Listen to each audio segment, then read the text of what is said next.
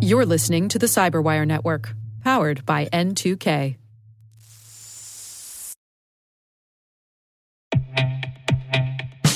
And now, a word from our sponsor, SpyCloud, the leader in operationalizing cybercrime analytics. Traditional threat intelligence is a thing of the past. Cyber criminals are stealing vast amounts of credentials, session cookies, and financial data every day, and it's hard to keep up. SpyCloud is the trusted partner businesses turn to to fully understand their darknet exposure risk and neutralize threats before it's too late. SpyCloud alerts your organization as soon as an employee or customer's data appears on the darknet, so you can act faster than bad actors to prevent cyber attacks like ransomware, session hijacking, account takeover, and online fraud. With insights from the industry's largest repository of recaptured data, protect the digital identities and systems most important to your business. Get your free corporate darknet exposure report at spycloud.com slash cyberwire and see what information criminals have in their hands today. That's spycloud.com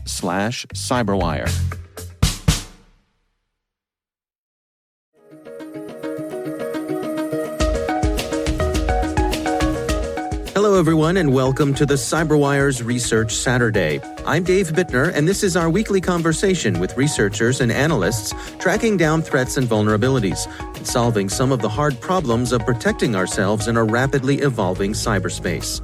Thanks for joining us.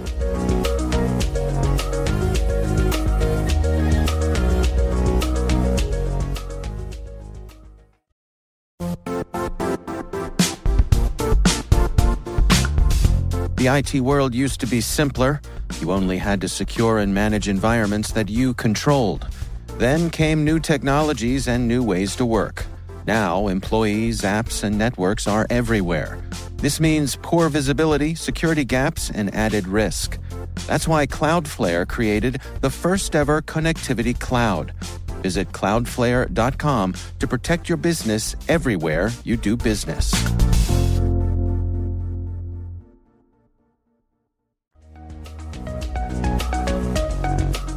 So it actually came about when we were doing research for a blog that we published. Previous to this, we were looking at other Konni activity, which is a different malware family that is believed to be used by the group.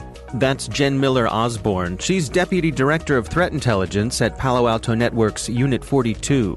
And while the researchers were looking at that, they came across what looked to be a related pretty similar malware, but one that hadn't been written up or published anywhere that we had seen. And we decided to call it NOKKI, which is basically reversing the ends and the eyes because they were so similar. And that's what then led us into the other blog where we found the DOGCALL and the other new tool that was being used to deliver DOGCALL. Take us through uh, what did you discover when you started digging into these? So we initially discovered quite a bit of code overlap between Konni and the new NOKKI, and a lot of TTPs also overlapped what was typically seen with the Reaper group. And then when we found the newer malware family, we still found some overlap. We did not find quite as much as we did between NOKKI and Konni, which is why the title of the second piece was almost ties the knot because we couldn't find enough data points to officially say that this is all Reaper. There is the possibility that there's another group that's operating in the region or that looks similar that's also potentially using some of these tools. So there is still some ambiguity on our side, and we've been trying to talk with some other researchers following this to see if we can nail that down a little bit better for if it's all one group or maybe more than one group but some of the TTPs and maybe some of the tools are similar. That's something that we're that we're still looking at. And who is the Reaper group generally believed to be? So other organizations have reported on Reaper and they typically attribute it to North Korea. I see. So take us through what goes on here. What, what does this rat attempt to do? Why don't we start with NOKKI?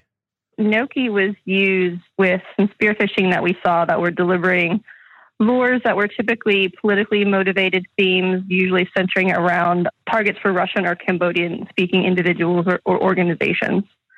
And that was the typical spear phishing that you see that people talk about all the time. There was nothing super advanced about what they did. It was kind of typical spear phishing with malware that's intended to trick people into installing the malware on their system. And then once it's there, it starts to try to do trying to figure out where it is within the network and kind of what sorts of data they might be able to exfil or where they might be able to access within the network. It's kind of a typical sort of first stage beachhead that you'll see with, with a lot of attacks where that initial malware foothold to then move on to work on the final objectives, whether that's espionage related or maybe just kind of waiting and, and collecting data. We don't have final visibility into into what they were doing. What we do have, and from the the words, makes it seem like this is probably espionage related. There was no real indication that this was just primarily finance motivated. I see. So let's move on to DOGCALL and, and describe what's going on there and then the similarities between that and NOKKI. So DOGCALL is one that's been previously reported on and tied with Reaper as far as we know, that we've seen it in other blogs as well.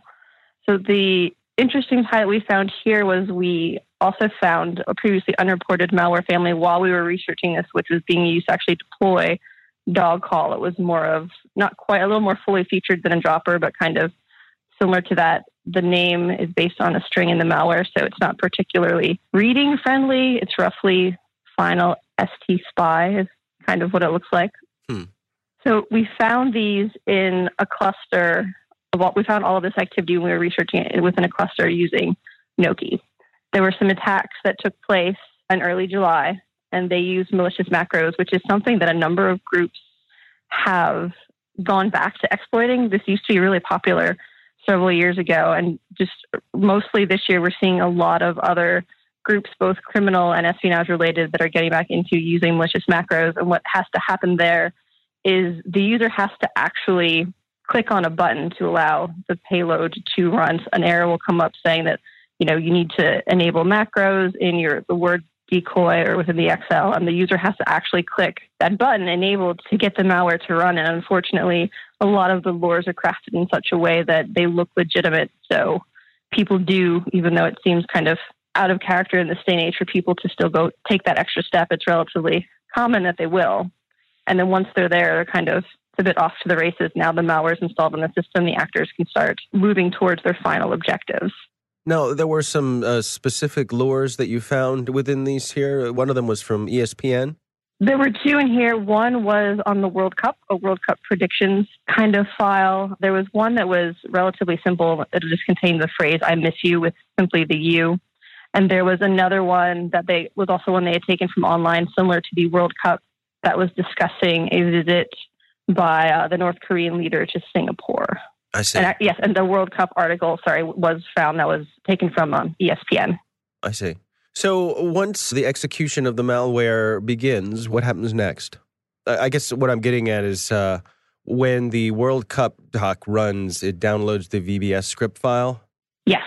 So it will then download once you once it's executed and the macros has been enabled, it will download a VBS script file, and that contains the same deobfuscation routine that we had seen previously with DOGCALL. And the file that it writes is what will end up being used by the the new malware family that we discovered that's then being used to download the final DOGCALL. Sorry, last. It's basically the first stage on the system, but it's the malware that's being installed. I see. The final file. So this new malware that you've discovered, this is the final one, ST Spy. Is that what we're discussing? Yes, this is the ST Spy. It's it's in an odd space because DOGCALL is the malware that's finally dropped onto the system, and what the final ST Spy is doing it's essentially the the dropper in the middle. So when a user opens the doc, it runs the macro. Then there's a VBS script call that goes out looking for this this dropper, the final STS Spy malware, which is something that hadn't been seen before. We'd missed the or we hadn't seen this dropper being used in the middle between the malicious macro, and then finally delivering DOGCALL at the end.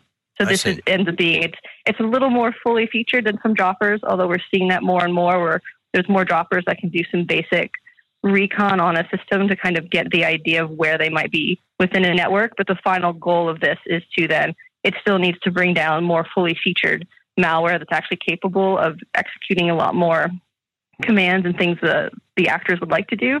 So that's why it then brings down DOGCALL. Dog call is actually a more fully featured Trojan that can do a lot more actions than the dropper can. And are there some specific circumstances that it looks for before it downloads DOGCALL? Is that correct? Yes. So not only is there a specific routine to obfuscate strings, which is one of the ways we're able to characterize this particular dropper. It looks for a particular file within uh, Windows on the on the target, a particular D- DLL, and if that is present, then the malware will load other DLLs and it's going to try to look for an, to call a specific function. If for whatever reason the initial DLL that it is looking for is not there, then it will default to looking for a secondary DLL. Basically, it's looking for the difference between a 32 or 64 bit Windows operating system. Mm. And depending on which one it finds, then depends on how it will continue to execute. Because it, it, how it's going to infect either one will vary slightly depending on whether it's the 64 or 32 bit. I see. So take me through what are some of the capabilities of DOGCALL? So when DOGCALL is on the system, it has a number of functionalities or actions that it can do. It can take screenshots, it can do key logging, it can also record microphone data, collect the victim information from the system, it can collect files of interest. It can also download and execute additional payloads. It primarily uses third party hosting for C2s, primarily things centered around cloud services such as Dropbox, pCloud, Yandex Cloud, and as well as Box itself. Hmm. Now, do you have any sense in terms of, of who they're they're trying to target with this? Is there any any indications on that? The targets seem to be in line with what you would expect from any companies located within the, the kind of EMEA region. A lot of the targets tend to center around the military and defense industries, uh, within Korea, different Middle Eastern organizations that are doing business with either North or South Korea in some cases. So that the targeting for the most part has been kept to that sort of companies involved in that region, whether for business or government purposes. Now, in terms of being detected by antivirus and, and so forth, where do we stand with that?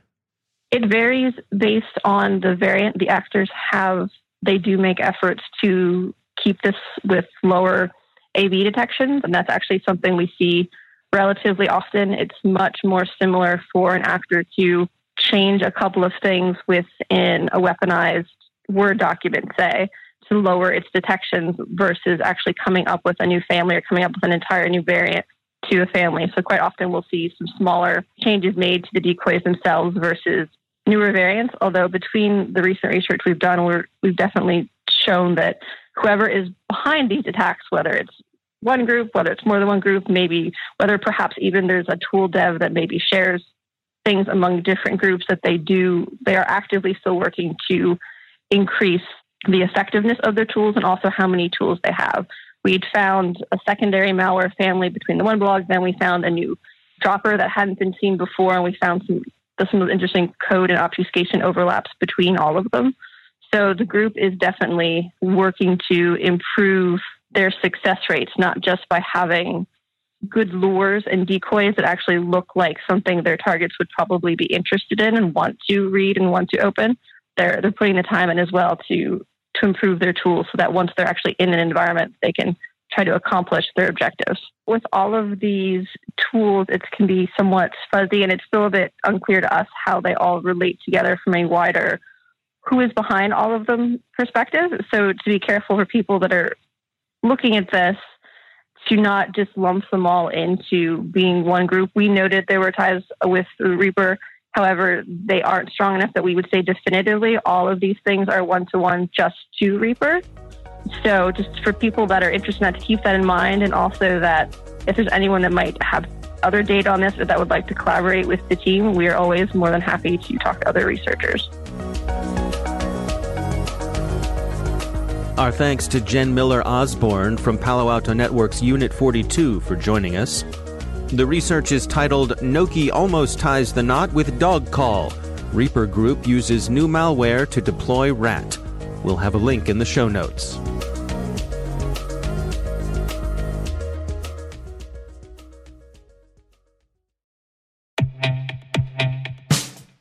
And now, a message from Cyberbit. Mastering cybersecurity is like mastering a sport. You build muscle memory through rigorous practice, then you train as a team to foster cohesion while operating under pressure. Like athletes, cybersecurity professionals thrive on hands on simulation. But traditional courses, certifications, and open source labs won't build you a winning team. You need Cyberbit. Cyberbit offers a hyper realistic simulation environment for your SOC, IR, and C suite to refine your skills, all using the market leading SIEMs, EDRs, firewalls, and WAFs they use every day. Cyberbit is offering Cyberwire listeners a free live fire exercise. Sign up your team now at cyberbit.com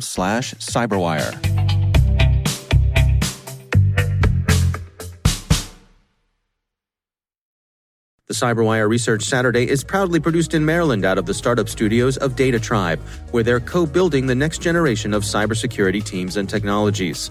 Our amazing Cyberwire team is Elliot Peltzman, Puru Prakash, Stefan Vaziri, Kelsey Bond, Tim Nodar, Joe Kerrigan, Carole Theriault, Ben Yellen, Nick Veliky, Gina Johnson, Bennett Moe, Chris Russell, John Petrick, Jennifer Iben, Rick Howard, Peter Kilpie, and I'm Dave Bittner. Thanks for listening.